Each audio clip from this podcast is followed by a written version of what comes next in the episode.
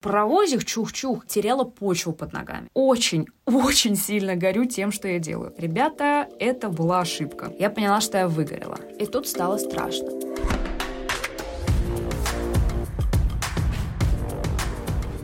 Всем привет! Меня зовут Аня Пушкова, и это первый выпуск моего подкаста «Не в ресурсе». Это подкаст откровения про состояние профессионального выгорания, про то, как его распознать и как с ним справляться. Сегодня я записываю его соло, я расскажу вам свою историю, а в следующих выпусках буду приглашать друзей и других интересных личностей, чтобы спросить, как и где они находят источники энергии, и как справляются с нересурсным состоянием, чтобы вдохновить вас. Начну с того, что отвечу на вопрос, почему я вообще записываю этот подкаст. Ну, скорее всего, вы меня слушаете, потому что подписаны на мой Инстаграм или Телеграм и знаете, чем я занимаюсь. Но если нет, привет, меня зовут Аня, я помогаю поступить в университеты за границу. Я образовательный консультант. Занимаюсь я этим последние полтора года, и очень, очень сильно горю тем, что я делаю. За это время мне удалось не только создать и развить собственные медиа, но и запустить кучу проектов, включая Education календарь с событиями из образования, основать стипендию в честь своего папы, стать автором Forbes, обучить английскому и отправить за рубеж более тысячи ребят. Я отдавалась своей работе ежесекунда и без выходных в течение полутора лет. Естественно, за этот период в таком режиме я нещадно истощилась. И моя любимая деятельность в какой-то момент стала для меня, мягко говоря, невыносима. Я поняла, что я выгорела. Синдром профессионального эмоционального выгорания у меня был диагностирован двумя абсолютно независимыми психотерапевтами, с одним из которых я до сих пор нахожусь в терапии. Диагноз был поставлен где-то два месяца назад, и вот с тех пор я выкарабкиваюсь из этого состояния всеми возможными и невозможными способами. Поэтому с удовольствием с вами ими поделюсь и на самом деле предостерегу от этого состояния, потому что это отвратительное чувство. Я очень бы хотела, чтобы вы, мои дорогие слушатели, никогда не испытали даже ничего близко к выгоранию, потому что узнать, что твоя любимая деятельность привела тебя к полному эмоциональному и физическому истощению, это не круто. Что с этим делать? Давайте разбираться, потому что последние три месяца я посвятила себя терапии, research у и поиску информации о том, как же выбраться из этого состояния и как его предостеречь. Что такое профессиональное выгорание? Часто мы слышим, что это усталость, что это просто стресс, это какое-то, может быть, депрессивное состояние, а может, это просто выдумка ленивых людей, как некоторые считают. Но это все не то. Синдром выгорания — это состояние эмоционального и умственного истощения, физического утомления, которое возникает в результате хронического стресса на работе. Всемирная организация здравоохранения сформулировала три основные характеристики, которые мы сейчас с вами как раз обсудим, которые отличают его от простой усталости и простого общего стресса.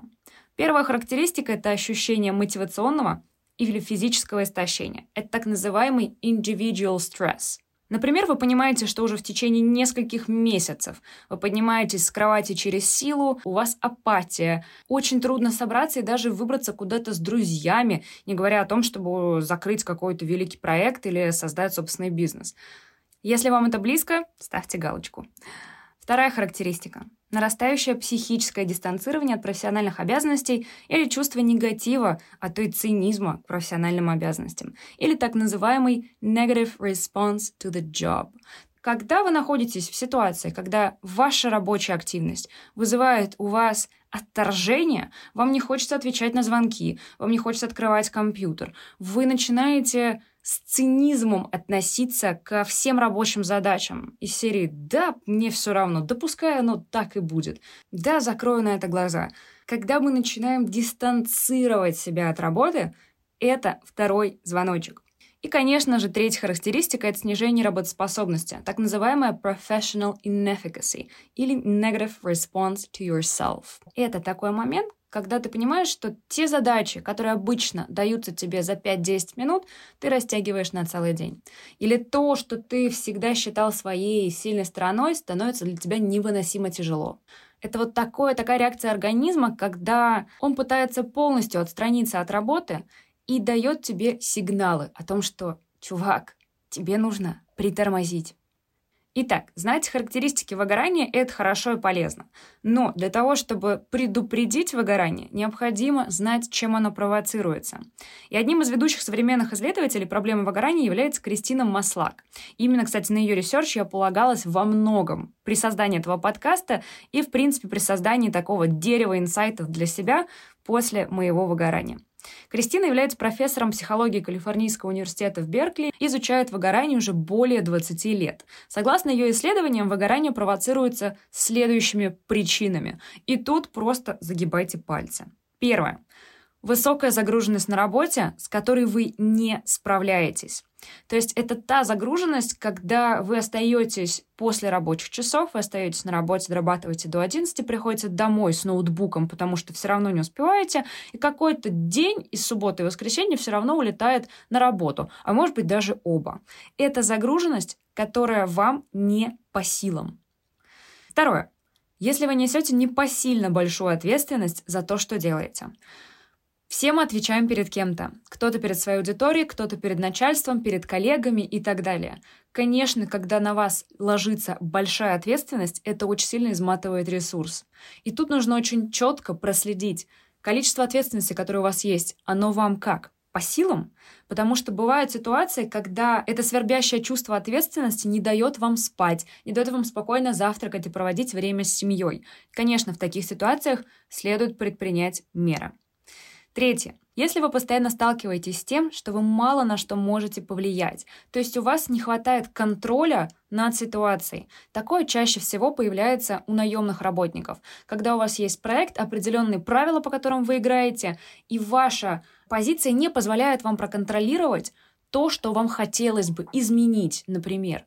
И поэтому ваш организм потихонечку истощается. Потихонечку ресурс, который вы могли бы направить в нужное русло, уходит на то, чтобы просто убедить себя играть по этим правилам.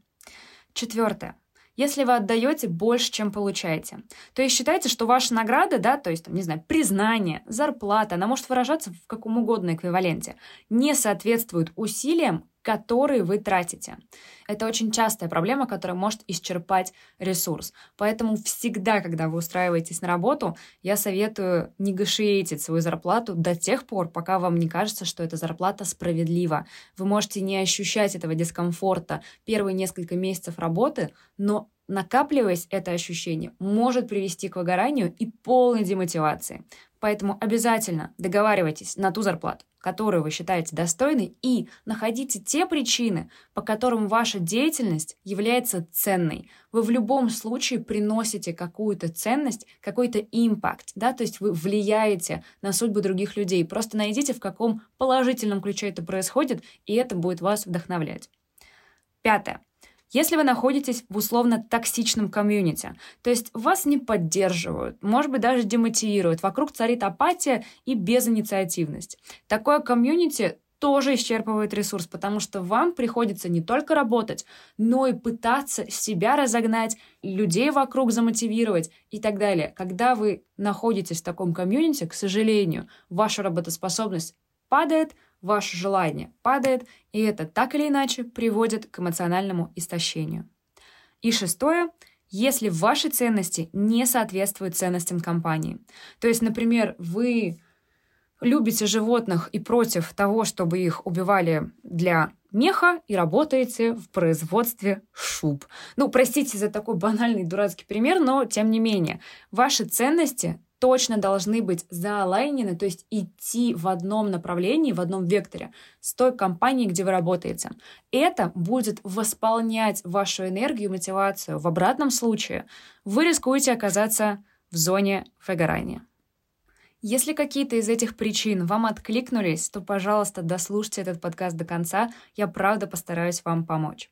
На самом деле, один из главных инсайтов, которые я получила за все это время, это то, что выгорание — это процесс, друзья. Это не возникает в один день. Нельзя просто взять, проснуться и оказаться изможденным и уставшим и такой, хоп, я выгорел. Нет, это процесс, который происходит регулярно, который складывается из множества деталей, на которые мы не обращаем внимания.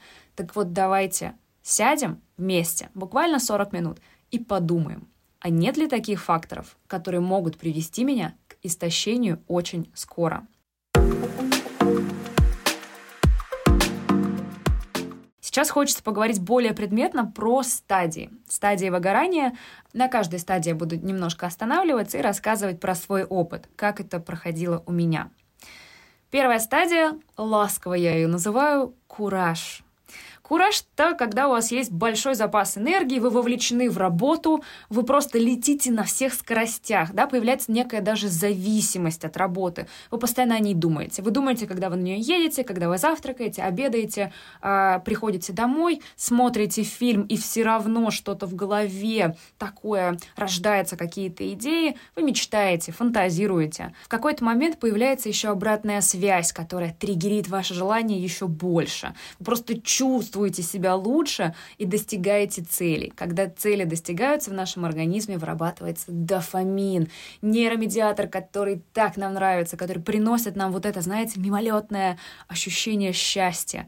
Если у вас появляется аудитория, аудитория это может быть как какие-то, не знаю, подписчики, клиенты, коллеги, аудитория клиентов вашего продукта, тогда вообще просто кровь закипает и хочется делать больше. Вы начинаете ставить цели больше, записываетесь на курсы, марафоны, коучинги, бизнес-тренинги, блин, лишь бы шпарить на всех скоростях.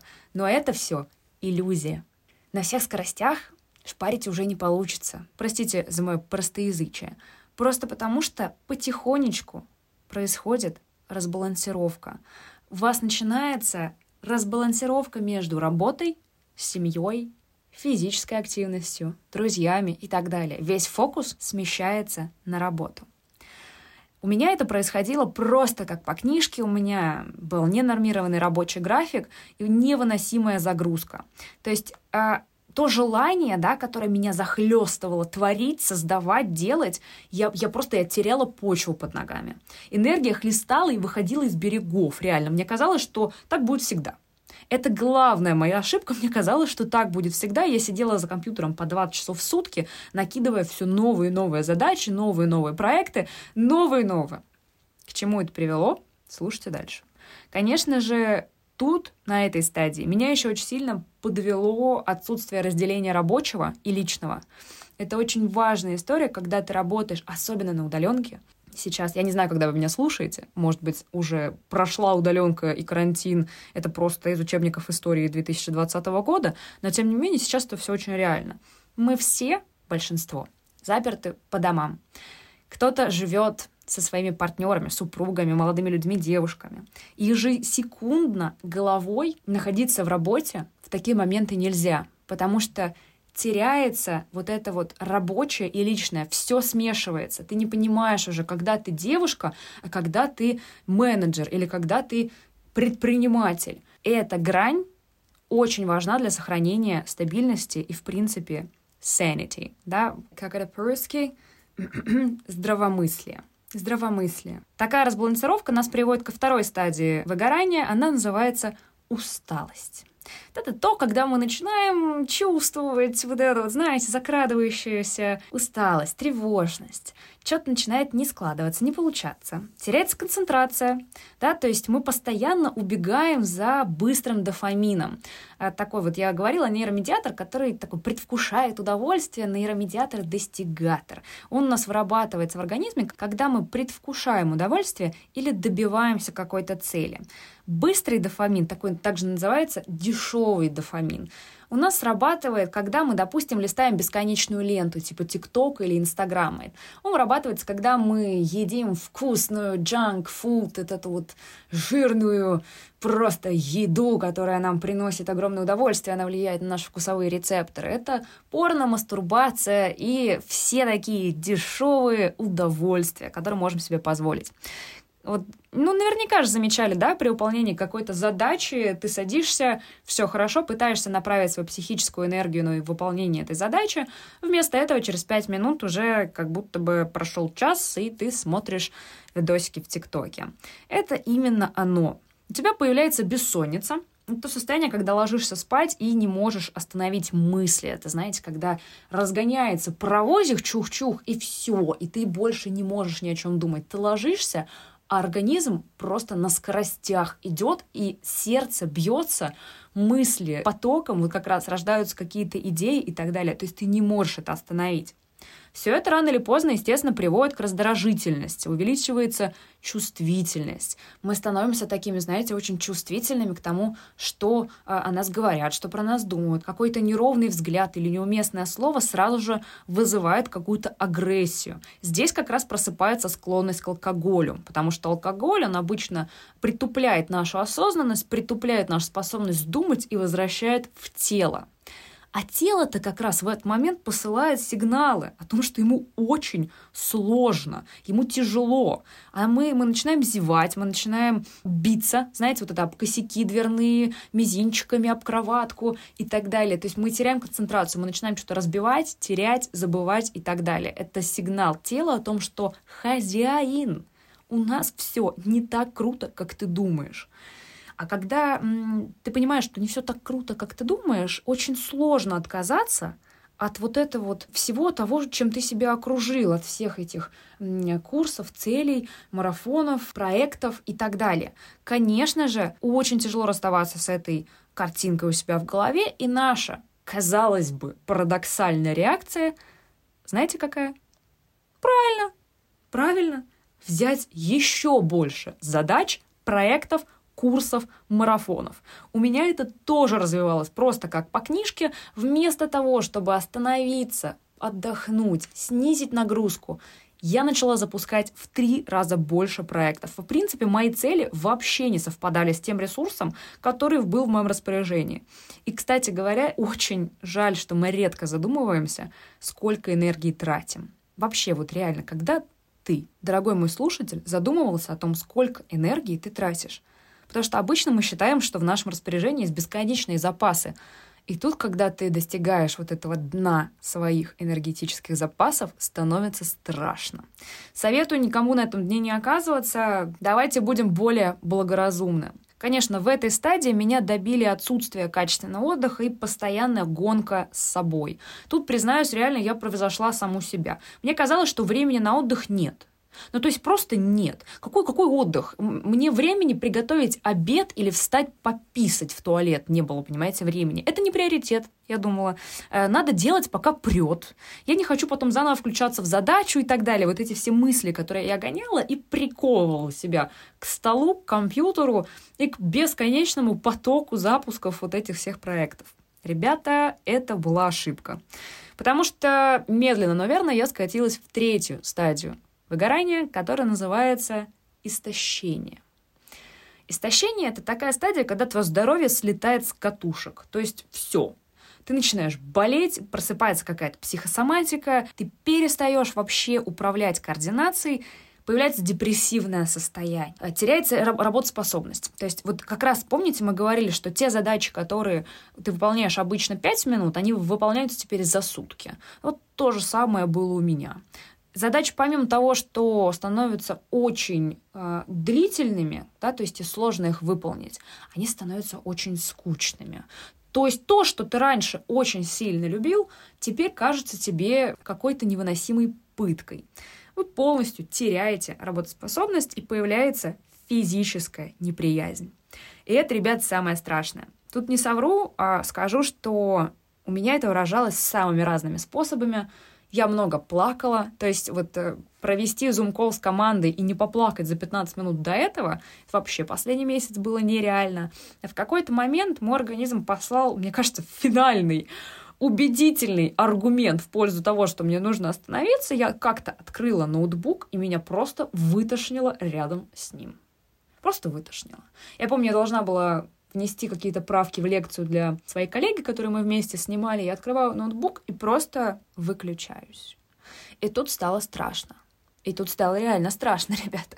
Когда твое тело начинает идти в отказ тому, что ты велишь ему делать, ну, это очень неприятное ощущение.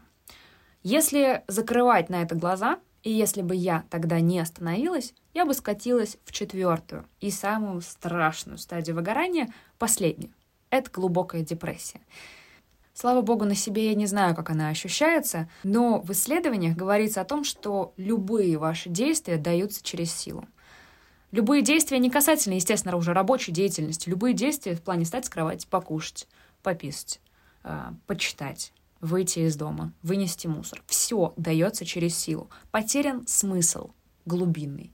Зачем я это делаю? Зачем я живу? Зачем мне друзья? За, за, что будет дальше? Мне ничего не интересно. Потеря интереса к себе, к жизни, к целям, к работе. Просыпается ненависть. Это я во всем виновата. Я ненавижу.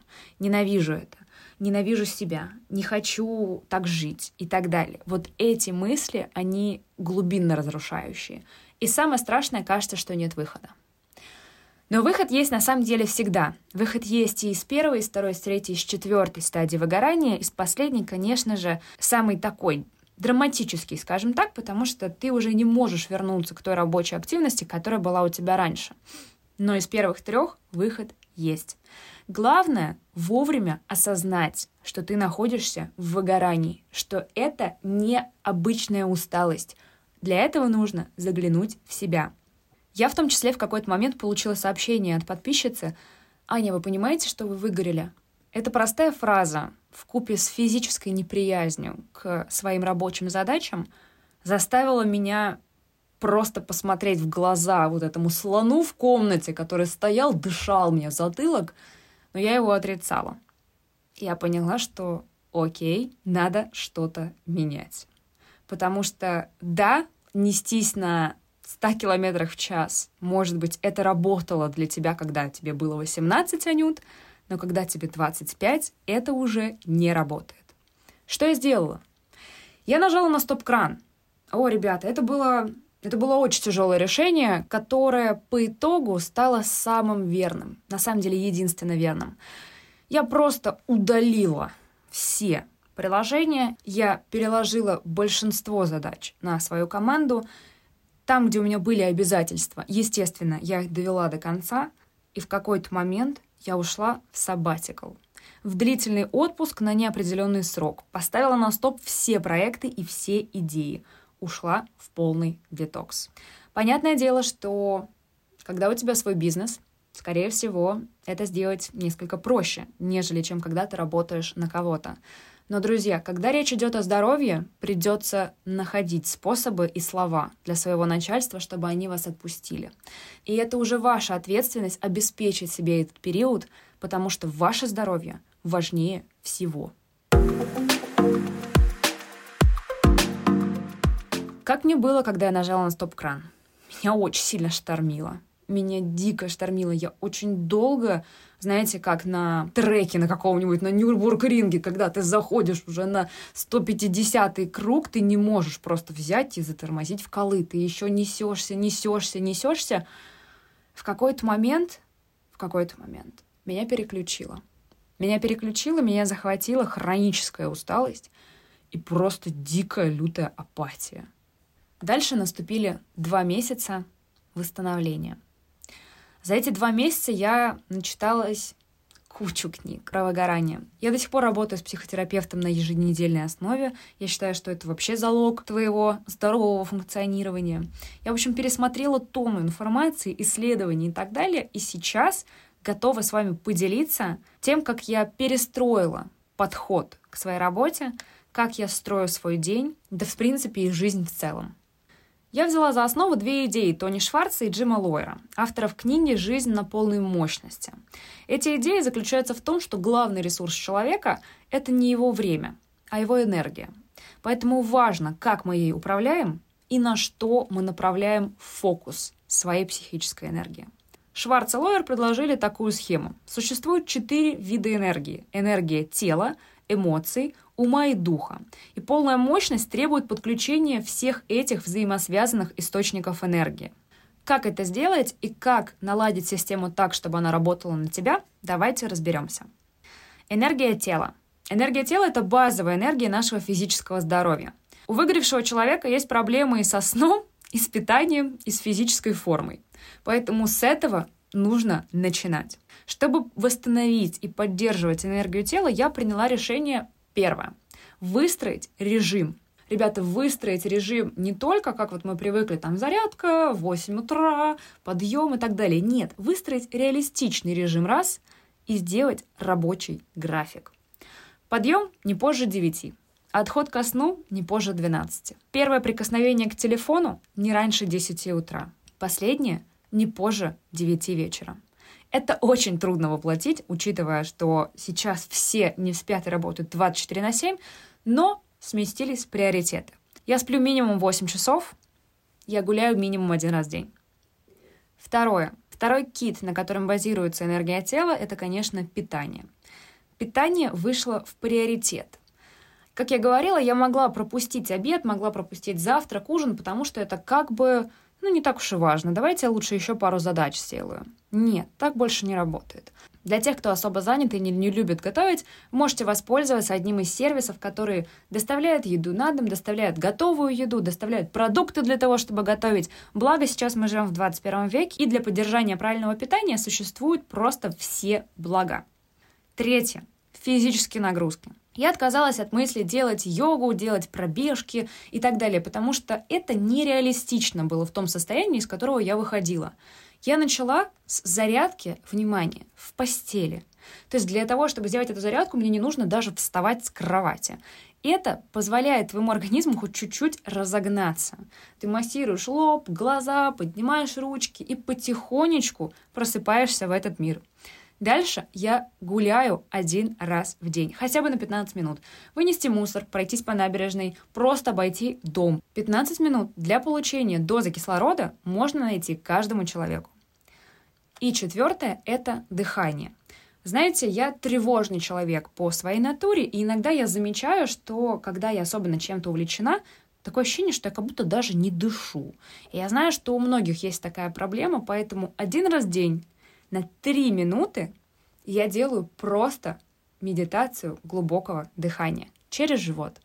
Мне ничего не нужно делать. Вообще, никакие мантры, я не включаю никакие свечи. У меня нету коврика, на котором это можно делать. Я просто сажусь на кровать, закрываю глаза и дышу 5 минут, фокусируясь на дыхании. Это не требует от вас ни физических нагрузок, ничего того, что вы не можете дать своему организму. В свою очередь, даже пяти минут дыхания хватает для того, чтобы снять тревожность, обогатить организм кислородом и дать себе чуть-чуть передохнуть и расслабиться. Окей? Окей. Дальше. Энергия эмоций. Ваш эмоциональный фон очень сильно важен. А давайте сейчас на секундочку остановимся и спросим себя. Вот, допустим, сколько часов в неделю вы посвящаете чему-то такому, что приносит только удовольствие? Сколько? Какой процент времени вы проводите в состоянии, которое могли бы описать как глубокую релаксацию? Когда в последний раз вы чувствовали, что вам удалось полностью забыть о ежедневных проблемах? Давно? Я уверена, что у многих моих слушателей ответ будет «никогда». Когда я прочитала эти вопросы в книге, я поняла, что да я не помню, когда. Да я реально не помню, когда. И тогда я ужаснулась. Я тогда подумала, я что, вообще не даю себе отдохнуть? И да, не даю. В этом плане я выделила важность отдыха как один из главных приоритетов, поэтому сначала я планирую его, а потом я планирую работу. У меня всегда было наоборот. У меня всегда в приоритете была работа, были звонки, а, какие-то развития проектов и так далее. Я взяла за правило, что я отдыхаю в течение дня, в течение недели и в течение месяца – то есть в течение дня я восстанавливаюсь, в течение недели я беру два дня выходных только для себя и не делаю никаких рабочих дел, и в месяц я выбираю три или четыре дня, когда просто стараюсь сфокусироваться только на себе. Это может быть какая-то короткая поездка, новая активность, да просто встреча с друзьями. Это все будет вас наполнять. Здесь хочется отметить то, что восстановление энергии на самом деле это гораздо больше, чем просто отсутствие работы. Если вы просто выключаете телефон и переключаетесь на тот же самый Инстаграм, это не отдых. Если вы переключаетесь на какое-то драматическое кино или наполненную информацией документалку, это тоже не отдых. Друзья, нам нужно научиться отдыхать, позволяя нашему организму ничего не делать. Я понимаю, почему это трудно, в том числе потому, что во многих из нас сидят установки, которые нам подарили родители, в кавычках, или какие-то взрослые, или которые мы просто приобрели в течение нашей жизни. Такие лозунги — это обычно «в следующей жизни поспим», отдых — это смена вида деятельности. Или вот у меня есть реальная установка, которая гласит так. Какое хочу, есть слово «надо». Вот есть слово «надо», это просто можно краской красной написать у меня на лбу, и это то, что крутится у меня в голове постоянно. Нужно уделить какое-то время тому, чтобы эти установки в себе перебороть. Сейчас, когда у меня в голове идет «есть слово «надо», оно зачеркивается фразой «есть слово «хочу». На самом деле в природе отсутствует слово «надо». Его придумали мы, люди. В природе есть только импульсы и желания, и на самом деле есть только слово «хочу», к которому теперь я прислушиваюсь безукоснительно. Я советую всем найти деятельность, которая приносит радость искреннюю радость и наполнение. И, пожалуйста, не путайте с дешевыми дофаминами типа ТикТока, Инстаграма и так далее. Пусть это будет спорт, пусть это будет благотворительность, пусть это будет какое-то, я не знаю, игра на барабанах, варенье борща, вязание крючком, что угодно, что искренне приносит вам радость, на чем можете концентрироваться и перезаряжаться. Это сто процентов снизит вашу тревожность, которая блокирует эмоции. В принципе, когда вы тревожитесь, вы не позволяете энергии эмоций возобновляться, потому что тревога блокирует все положительные эмоции. Для этого вам нужно научиться отдыхать, успокаиваться, фокусироваться, обрести ту деятельность, которая вас искренне радует и расслабляет. Окей? Окей. Дальше. Третий тип энергии, который выявили Тони Шварц и Джим Лойер, это энергия ума. Это та энергия, которая позволяет нам думать, придумывать и, в принципе, функционировать в этом мире. Здесь, наверное, я пострадала больше всего, потому что ум не останавливался никогда. В купе с установкой «есть слово надо» я не откладывала задачи, я делала сквозь себя, через силу, повторяя себе, что есть слово «надо». Сейчас я поняла, что нужно закрывать задачи тогда, когда ты чувствуешь усталость. Когда ты чувствуешь, что тебе не в моготу, ты начинаешь накапливать стресс. Ты начинаешь переступать, переступать, переступать, и это рано или поздно приведет к выгоранию. Я слушаю свое тело. Тело всегда дает тебе подсказки. Мы начинаем зевать, мы начинаем терять концентрацию, мы начинаем, не знаю, чесаться, э, пересаживаться, как-то двигаться и так далее. Тело всегда показывает тебе твое истинное состояние, которое перекрывается энергией ума. Поэтому для того, чтобы не истощить ум, слушайте свое тело. Теперь я избегаю переключения с задачи на задачу. Раньше я очень сильно скакала с одного проекта на другой, с одного кола на другой, с одной задачи на другую, а переключение с одного на второе очень много высасывает ресурсы энергии. Когда вы со что-то садитесь, постарайтесь оставаться в фокусе. Убирайте любые дистракторы, которые вас могут отвлечь. Это могут быть напоминания, это могут быть какие-то внезапные сообщения и так далее. Вы же знаете прекрасно состояние, когда вы открыли Excel, хотите посчитать какие-то финансы, и тут прилетает, ой, слушай, там правки, короче, в этом э, документе нужно было ввести, а ты можешь сейчас быстренько, 5 минут только посмотри, и все. Excel, правки, потом тебе непонятно какое-то слово, ты улетаешь в интернет, начинаешь смотреть, в интернете ты сидишь, сидишь, сидишь, и через час ты понимаешь, что ты и правки не сделал, и Excel ты не добил, и почему-то ты смотришь последний выпуск ЧБД вместо того, чтобы в принципе работать. Это чревато. Оставайтесь в фокусе на одной задаче. Я ввела технику помодора. Я думаю, что многим она из вас знакома. Это техника не переключения задач в течение 25 минут с 5-минутным отдыхом. Попробуйте, почитайте в интернете. Очень интересная техника. Для того, чтобы не расходовать попусту свою энергию ума, я решила расчистить свое инфополе. Я отписалась ото всех людей в Инстаграм. Меня было более 500 подписок на личном профиле, а после выгорания не осталось ни одной. Просто потому, что я поняла, что я не хочу забивать свою операционную память тем, кто куда поехал, где поел, что поел, с кем поел и так далее. Мне это не нужно.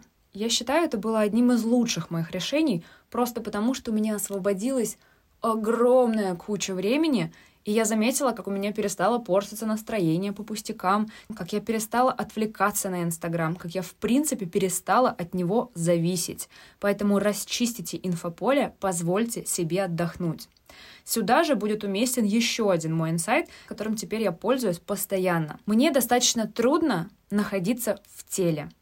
Я всегда в каких-то мыслях. Я либо в будущем, либо в прошлом. То есть я либо решаю будущие задачи, либо я передумываю, пересматриваю, э, как я там что кому ответила, как я там сказала, что там было. И, в общем, знаете, балансирую между прошлым и будущим. Очень редко нахожусь в настоящем. В этом мне теперь помогает очень простая активность. Когда я мою посуду или когда я готовлю, когда я иду в душ, ну, знаете, какие-то очень простые ежедневные обязанности, хлопоты домашние, я полностью концентрируюсь на них. Знаете, если раньше я смотрела на готовку, на то, чтобы помыть посуду или там сходить, простите, в туалет, как на трату моего времени впустую, то сейчас это просто мои лучшие друзья. Потому что когда я мою посуду, я полностью концентрируюсь на этом. Я прямо, знаете, себе говорю, я взяла губку, я мою тарелку. Я поставила тарелку обратно. Я мою еще. И знаете, что это? Это такая динамическая медитация, которая позволяет тебе сфокусироваться на то, что ты делаешь здесь и сейчас. И теперь я жду момента, когда должна помыть посуду, потому что это позволяет мне отдохнуть и набраться вот этой вот умственного ресурса, capacity своей. Советую всем. Потому что обычно, когда такие действия происходят, мы включаем подкаст, мы ну, если вы моете посуду и слушаете этот подкаст, то продолжайте, это хорошо. Мы можем включить сериал, вебинар, э, провести какой-то звонок, да, и параллельно что-то делать. Нужно от этого отказаться для того, чтобы позволить себе восстанавливаться в течение дня даже при таких вот обычных домашних делах. И последняя, четвертая энергия, которую выявили Шварц это энергия духа. Духовная энергия в данном контексте полностью лишена какой-то религиозной составляющей. Это скорее энергия смысла и энергия цели. В моем случае эта энергия всегда была в избытке, потому что я делаю дело, которое направлено на что-то большее, чем я. Я помогаю ребятам исполнить мечты и улететь учиться за границу. Я понимаю, что это меня наполняло и наполняет всегда. Но эта энергия, она не только про смыслы, цели в работе, она также про смыслы и цели в личной жизни. Так вот, когда я считала, что мой приоритет — это семья, и это здоровые отношения, и это там, доверие, внимание партнеру, как оказалось, я абсолютно этого не давала. И здесь очень сильное шло расхождение. Расхождение между тем, что я хочу уделить внимание своему партнеру, но вместо этого я беру еще один проект и хреначу его до двух часов ночи. Потом в два часа ночи ложусь в постель и, в принципе, сразу же засыпаю. И так далее. И так каждый день. Естественно, это давало очень сильный раскол вот в этой самой энергии духа. Здесь я вам очень советую выписать свои приоритеты и следовать им. И когда вы чувствуете то, что ваши действия расходятся с вашими приоритетами, то нужно пресекать в ту же самую минуту. Не надо позволять этому брать над собой верх и вот ну ладно, это я сейчас поработаю, а завтра я пойду на свидание. Ну это я сейчас поработаю, а завтра приготовлю вкусный обед. Друзья мои, так не работает. Вы определитесь, что вам важнее. Исследуйте этому и живите by these rules, по этим правилам. Ох, мы с вами наговорили, конечно. Я надеюсь, что меня кто-нибудь дослушал до конца. И очень хочется верить, что это все те люди, которые начали меня слушать. Ну что ж, дорогие друзья, этот подкаст подходит к своему логическому завершению. Я очень рада, что вы оставались со мной на протяжении всего этого времени. И хочется закончить одной главной мыслью. В том, что, к сожалению, потребность восстановления энергии у нас очень часто рассматривается как признак слабости – а не как важный аспект длительного удержания высокой эффективности. Так вот, я очень надеюсь, что после этого подкаста вы убедитесь в том, что отдыхать и заботиться о себе — это необходимость, и это высшая награда, которую вы можете себе подарить. Вы все успеете, у вас все получится, но, пожалуйста, не забывайте заботиться о себе. С вами была Аня Пушкова, и это была первая серия подкаста «Не в ресурсе». Оставайтесь со мной. Всем пока-пока!